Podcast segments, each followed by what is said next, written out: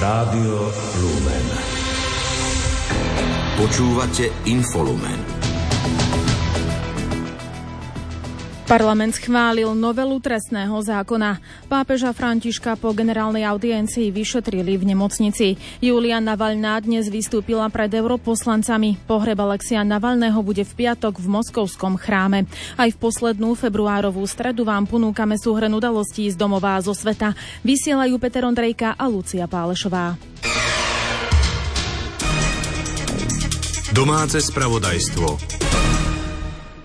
Parlament dnes schválil novelu trestného zákona pri trestných činoch, ako je znásilnenie či sexuálne zneužívanie, sa budú uplatňovať doterajšie premlčacie doby, a to 20 rokov. Poslanec Národnej rady Igor Matovič pritom počas dnešnej diskusie k novele navrhol pozmenujúcim návrhom úplné zrušenie premlčacích lehôd pri vraždách, znásilneniach a sexuálnych činoch voči maloletým deťom.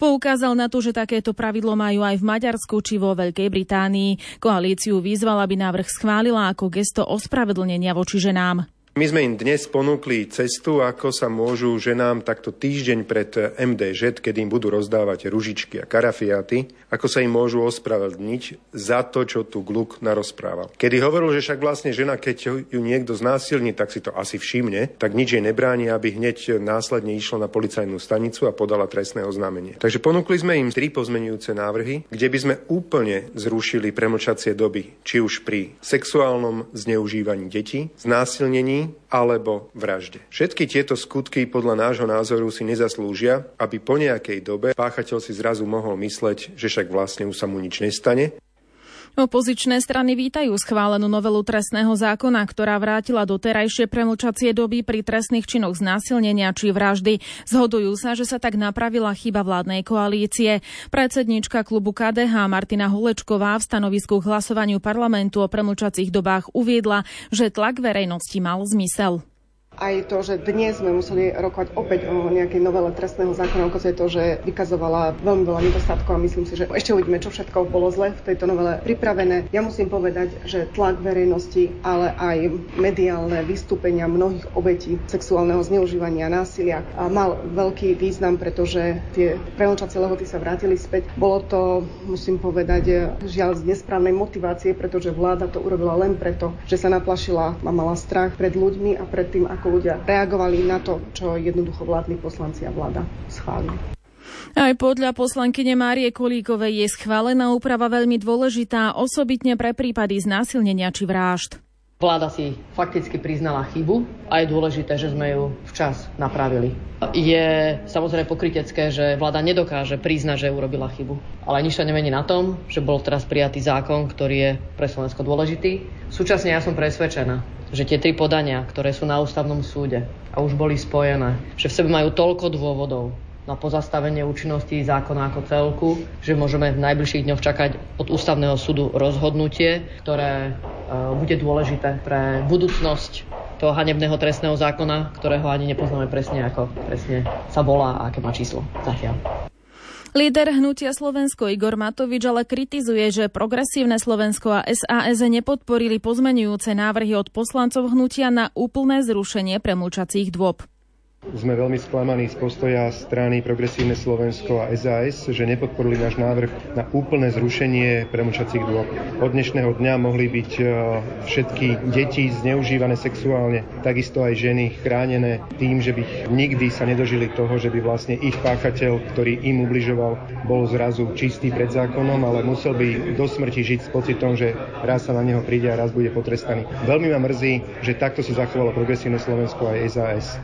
Ondrej Dostal z SAS reagoval, že hnutie Slovensko s nikým neprediskutovalo tieto návrhy.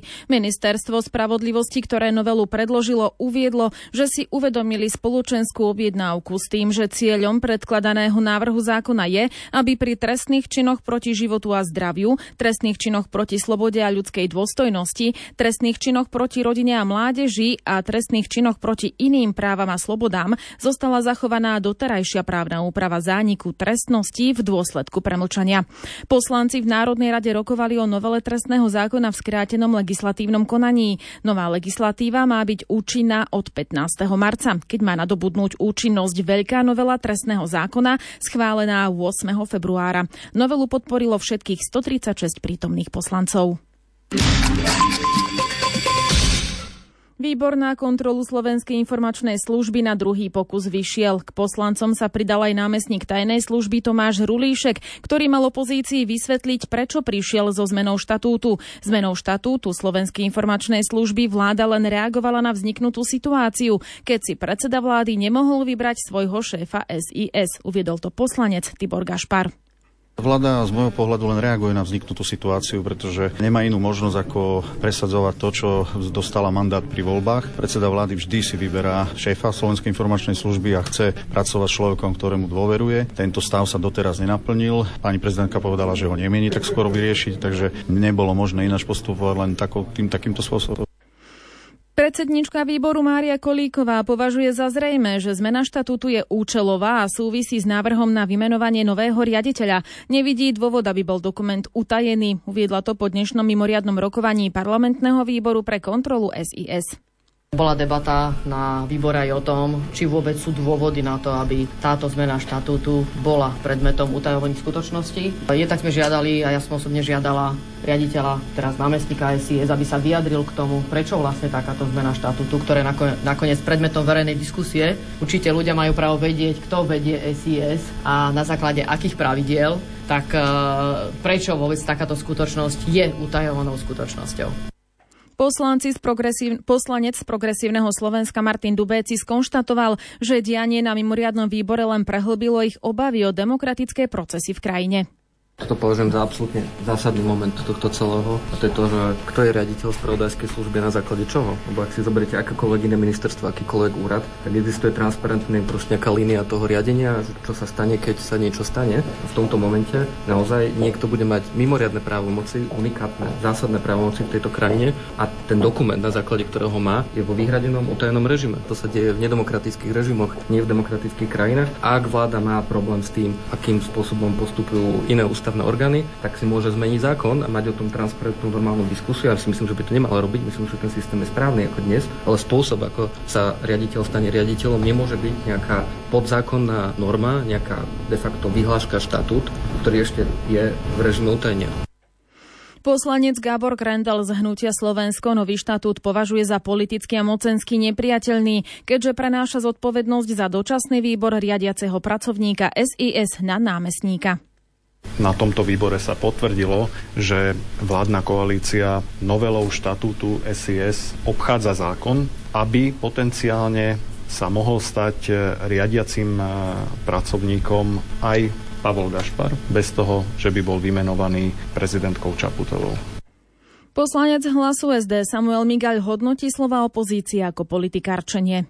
Čo sa týka samotného štatútu, bol schválený vo vyhradenom režime, čiže o detailoch sa nejako hovoriť nemôže, ale to, čo sa deje, je a zmenou tohto štatútu je vyslovene organizačná záležitosť spravodajskej služby a naďalej platí a ostáva v platnosti zákon, nejakým spôsobom sa nemení, že riadným riaditeľom spravodajskej služby bude človek, ktorý splní všetky zákonné podmienky a zároveň bude vymenovaný prezidentom Slovenskej republiky do funkcie, či už to bude pani prezidentka, alebo či už to bude nový prezident, ako to teda avizovala pani prezidentka, že nechá túto kompetenciu na niekoho nového. Doplnil, že SIS vďaka zmene bude mať štatutára, ktorý umožňuje jej normálne fungovanie. Potvrdil úvahy, že Pavol Gašpar by mohol byť možným ďalším námestníkom, ktorý by mal prevziať kompetencie. Vláda 14. februára odsúhlasila nomináciu súčasného štátneho tajomníka rezortu spravodlivosti Pavla Gašpara na šéfa tajnej služby. Riaditeľa SIS na základe návrhu vlády vymenúva prezident. Hlava štátu už informovala o úvahách, že menovanie nového riaditeľa tajnej služby ponechá na svojho nástupcu zástupcu. Zmenu štatútu, ktorú vláda schválila minulý týždeň, označila za účelovú. Slovenská vláda sa na svojom dnešnom výjazdovom rokovaní v Michalovciach zaoberala najmä sociálno-ekonomickou situáciou a vybranými problémami v okresoch Michalovce a Sobrance. Predseda vlády Robert Fico po dnešnom výjazdovom rokovaní vlády v metropole Zemplína uviedol, že 11. apríla sa uskutoční v Michalovciach spoločné rokovanie slovenskej a ukrajinskej vlády. Môžem potvrdiť, dámy a páni, že sa vidíme v Michalovciach opäť 11. apríla. A to preto, lebo došlo k dohode, pokiaľ ide o spoločné rokovanie slovenskej a ukrajinskej vlády. Momentálne rokuje úrad vlády aj s pánom primátorom o nájdení vhodných priestorov. Ja si myslím, že je to správne rozhodnutie, že po stretnutí v Užhorode Teraz ideme na stretnutie tu na Slovensku, budeme rokovať o civilných e, projektoch, o humanitárnej pomoci, teda to, čo je podstatou našej, e, našej politiky. Spoločné rokovanie ukrajinského a slovenského kabinetu oznámil Robert Fico už včera po stretnutí premiérov krajín V4 v Prahe. Šéf kabinetu takisto oznámil, že vláda bude pokračovať vo výjazdových rokovaniach v regiónoch Slovenska. Konkrétne miesto rokovania bude známe ale neskôr. Vláda vyčlenila pre okresy Michalovce a Sobrance viac ako 1,5 milióna eur na konkrétne potreby obcí a občianských združení. Okres Michalovce dostane 913 tisíc eur a okres Sobrance 7 709 tisíc. Zároveň uvoľnila 2,5 milióna eur pre domov dôchodcov z Pišskej Novej Vsi na dokončenie rekonštrukcie budovy zasiahnutej požiarom. Ďalších 400 tisíc eur je určených na výstavbu garáži pre hasičskú techniku na hasičskej stanici Veľké Kapušany. Vyplýva to z materiálu, ktorý dnes schválila vláda na svojom výjazdovom rokovaní v Michalovciach. Krátko z domova. Slovenskú hranicu s Ukrajinou budú strážiť aj dve bezpilotné lietadlá. Minister vnútra Matúš Šuta Ještok na hraničnom príchode vo Vyšnom Nemeckom vyhlásil, že polícia posilňuje a modernizuje bezpečnostné opatrenia na hranici. Napriek tomu, že tieto dve lietadlá sú už pripravené v Sobranciach, chýba infraštruktúra pre ich prevádzku. Matky detí do 15 rokov nezískajú nový daňový bonus v sume 100 eur mesačne. Návrh novely zákona o dani z príjmov z dielne poslancov opozičného hnutia Slovensko neposunula Národná rada dnes do druhého čítania. Minister školstva Tomáš Drucker verí, že riešenie pre spravodlivé odmeňovanie učiteľov bude existovať už v marci. Stále podľa jeho slov prebiehajú diskusie s partnermi o spravodlivosti príplatkov. Do úvahy pritom berú všetky kraje. V rozpočte je na to vyčlenených 60 miliárd eur. Z rezortu priblížili, že chcú tak riešiť najmä nedostatok učiteľov v niektorých regiónoch. Novým predsedom úradu priemyselného vlastníctva bude od 29. februára Pavol Gregorčok. Schválil to na výjazdovom rokovaní v Michalovciach vládny kabinet. Gregorčok nahradí na tomto poste Matúša Medveca. Vláda schválila dnes na svojom výjazdovom rokovaní aj štatút Ministerstva cestovného ruchu a športu. V štatúte stanovila hlavné úlohy ministerstva, zásady riadenia či organizačnú štruktúru rezortu. Štatút nadobudne účinnosť 1. marca. Vláda chce čo najrýchlejšie pripraviť novelu zákona, ktorou sa zvýšia limity poskytovania humanitárnej pomoci pre domácnosti. Po dnešnom výjazdovom rokovaní vlády to uviedol minister práce Erik Tomáš.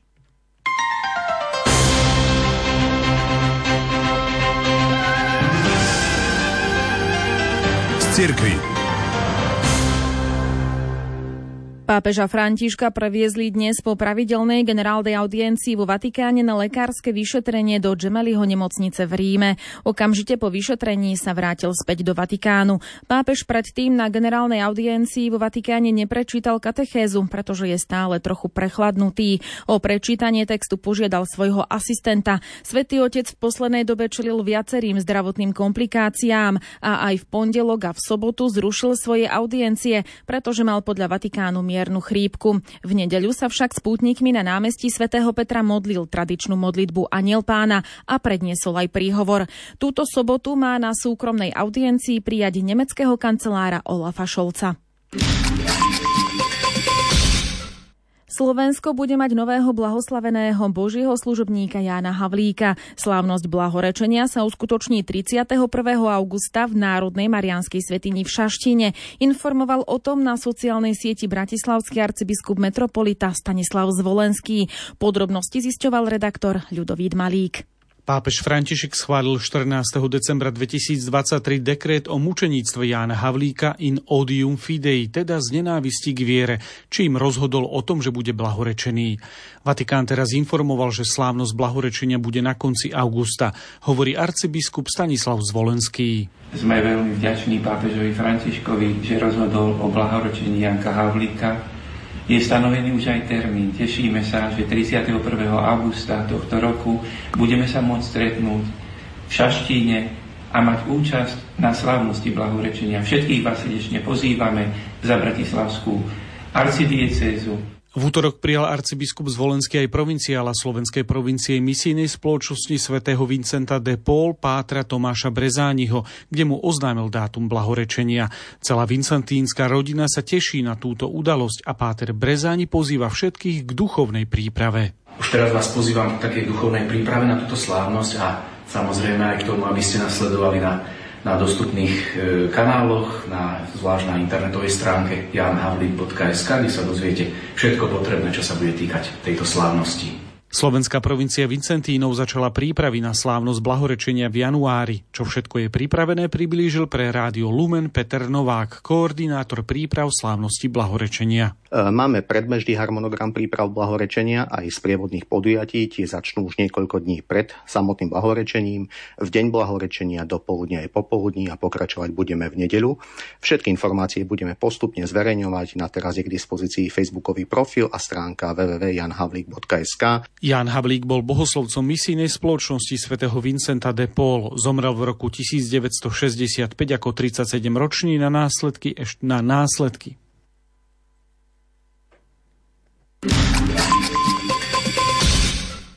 Bratislavský pomocný biskup Jozef Haľko si pôsne útorky vyhradil na stretnutia s ľuďmi v centre hlavného mesta. Počas celého pôsneho obdobia ponúka možnosť stretnúť sa s ním pri rozhovore, spovedi alebo požiadať ho o požehnanie. Stretnutia nazval útorky pri studni, pretože sa konajú na primaciálnom námestí pri studni, informuje opäť Ľudovít Malík. Stretnutia bratislavského pomocného biskupa Jozefa Haľka s ľuďmi v Bratislave sú už tradíciou. Konajú sa vždy počas adventu a pôstneho obdobia a zdá sa, že je o ne stále záujem, hovorí biskup Haľko. Sú to e, stále noví ľudia, občas príde niekto, aj kto tu už e, niekedy bol v minulosti a som rád, že im môžem poradiť alebo pomôcť e, prijať Božie milosedenstvo. Za biskupom Haľkom prichádzajú rozliční ľudia, chcú sa s ním porozprávať, počuť jeho názor na nejakú situáciu alebo prijať požehnanie. Takúto možnosť veľmi ocenila aj pani Alžbeta, ktorá prišla až zo Žiliny. To je proste balzam na dušu a také uzdravenie a oslobodenie od, od, proste od toho, čo vo vnútri prebieha, lebo vo vnútri býva veľmi ťažký boj. Z toho sú potom riadne depresie alebo aj ťažké všelijaké stavy. Takže je to oslobodzujúce povzbudzujúce. Doporučujem každému.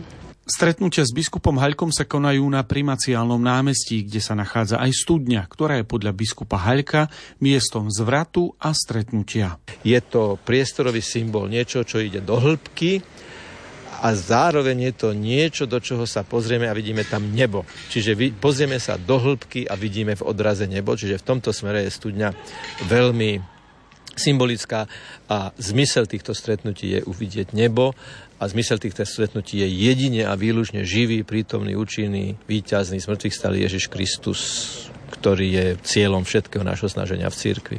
Biskup Jozef Haľko pokračuje v stretnutiach s ľuďmi počas celého pôstneho obdobia vrátane Veľkého týždňa. Výnimkou bude útorok 5. marca, kedy stretnutie nebude z dôvodu účasti biskupa na plenárnom zasadnutí KBS. Pre dve špecializované centrá pre deti chce ministerstvo práce zmeniť zákon. Šéf rezortu Erik Tomáš na tlačovej konferencii v Spišskej Novej Vsi uviedol, že im chcú zvýšiť štátny príspevok o 40% Zmena sa dotkne domu Charitas svätého Jozefa v Spišskej Novej Vsi a domu svätého Jozefa v Turzovke. Ide o jediné zariadenia, ktoré sa starajú o opustené, zdravotne ťažko postihnuté deti.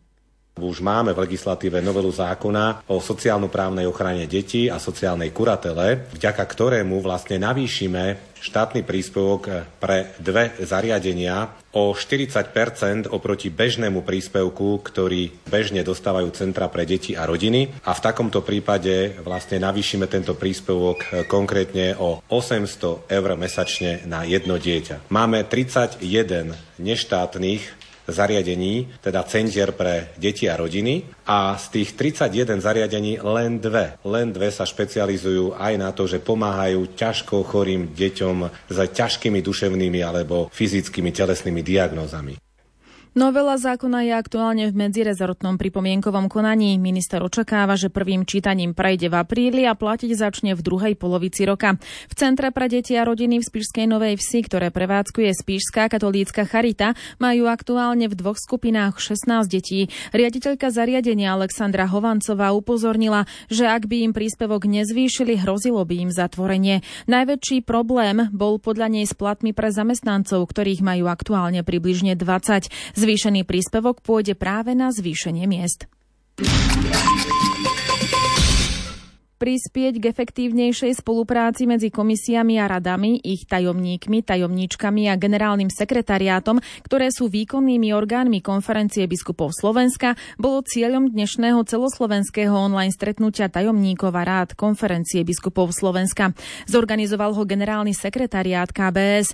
Výkonný tajomník Ivan Rúžička predstavil podnety k príprave a realizácii jubilejného roka 2025. Tajomníci a tajomníčky zároveň informovali o svojich svojich podnetoch. Debatovali aj o prípravách a odporúčaniach, ktoré majú skvalitniť ich prácu a komunikáciu s generálnym sekretariátom konferencie biskupov Slovenska. Na záver začali diskusiu o reforme komisí a rád reflektujúc apoštolskú konštitúciu predikáte Evangelium. Správy zo sveta.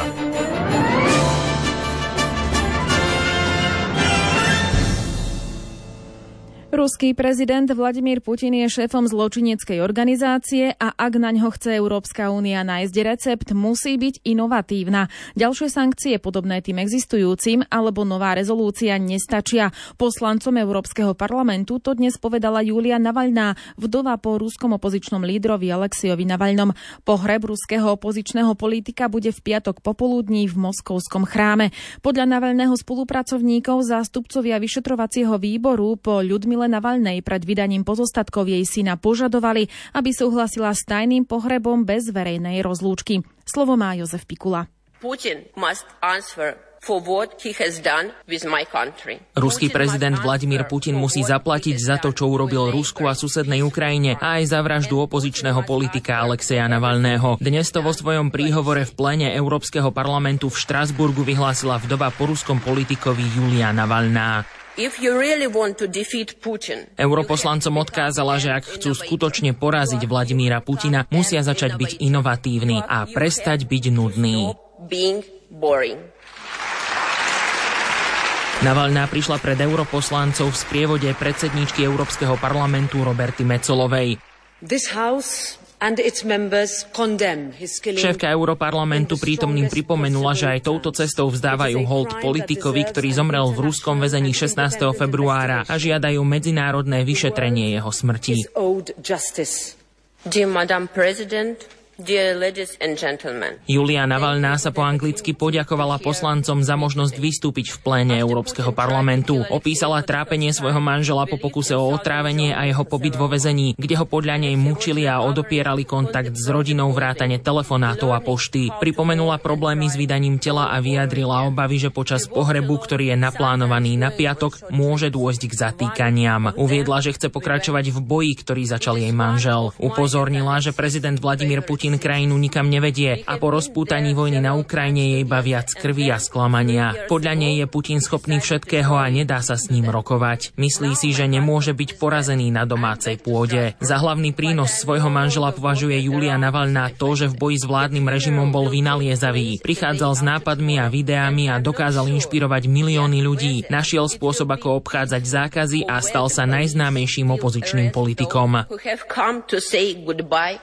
to my husband. Alexej Navalny podľa oficiálnej správy náhle zomrel 16. februára v trestaneckej kolónii na Sibíri. Podľa správ médií úrady vydali telo jeho matke až 24.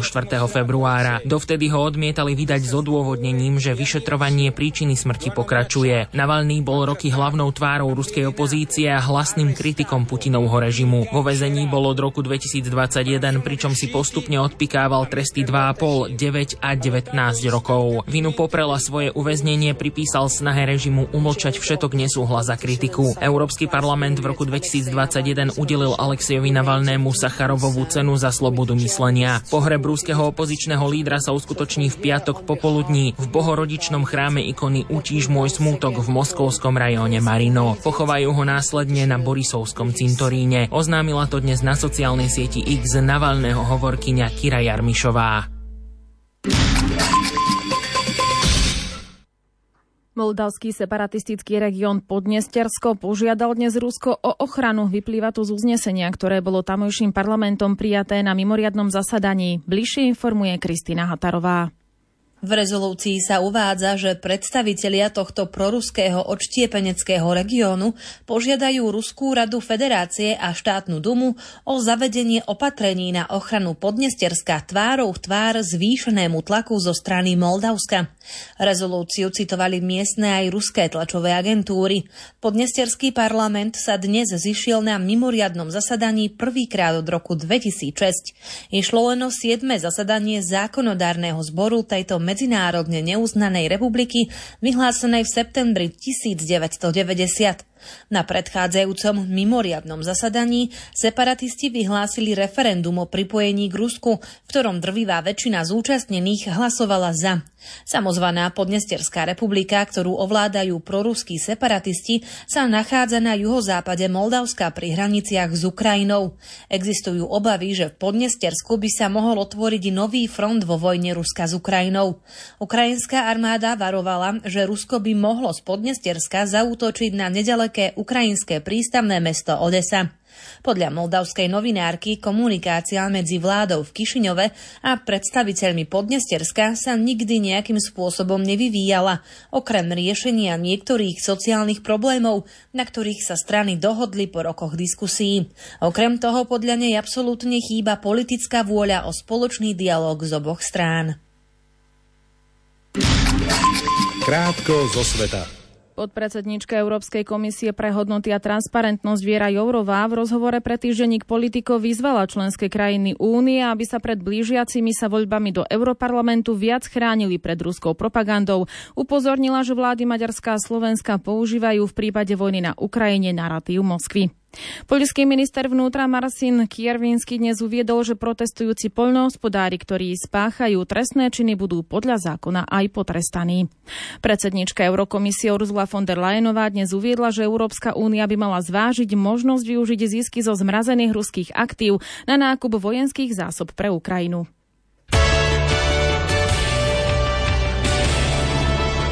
Šport Rádia Lumen. Národné športové centrum ocenilo 18 športovcov a ich trénerov za úspechy dosiahnuté v roku 2023. Medzi laureátmi figurovali okrem iných tenistka Renata Jamrichová, cyklista Martin Svrček či veslár Peter Strečanský. Slovenský klubeška Slovan Bratislava dostal od Medzinárodnej futbalovej federácie trest zákazu prestupov na tri obdobia. Strešná organizácia na svojom oficiálnom webe neuviedla, akým spôsobom sa slovenský šampión previnil, iba to, že suspendácia platí od 21. februára. Futbalisti ligistu Eška Odeva Lipany postúpili do semifinále Slovnaft Cupu. Vo štvrťfinále zdolali Fortuna ligistu MFK Skalica 5-3 po rozstrele z jedenástky. V riadnom hracom čase sa zápas skončil bez gólovou remízou. V 12 zápasoch NHL v noci na dnes sa predstavili štyria slovenskí hokejisti, ani jeden z nich však nebodoval. Montreal s Jurajom Slavkovským zdolal Arizonu 4-2 a zastavil 5-zápasovú sériu prehier. Z víťazstva sa tešil aj Šimon Nemec v drese New Jersey a Martin Pospíšil z Calgary. Prehru zaznamenal iba Erik Černák z Tampa Bay. Počasie. Aké počasie máme očakávať v noci a zajtra povie Peter Jurčovič. Na zajtra teda môžeme povedať ráno teplota asi tak 3 až 7 stupňov. V horských dolinách, keď sa zmenšie oblačnosť, môže to byť treba aj tesne pod nulou, minus 1. Ale k tomu len slabý vietor a potom cez deň predpokladám, že bude aj pribúdať oblačnosť, ale so zražkami sa ani viac menej neráta a najvyššia teplota čakám, že aj 19. No a kto či sa nepodarí ešte aj 20. O 20. počúvajte reláciu Lupa s Ivom Novákom o spoločenstve EFETA v Považskej Bystrici. Pekný večer želajú technik Peter Ondrejka a Lucia Pálešová.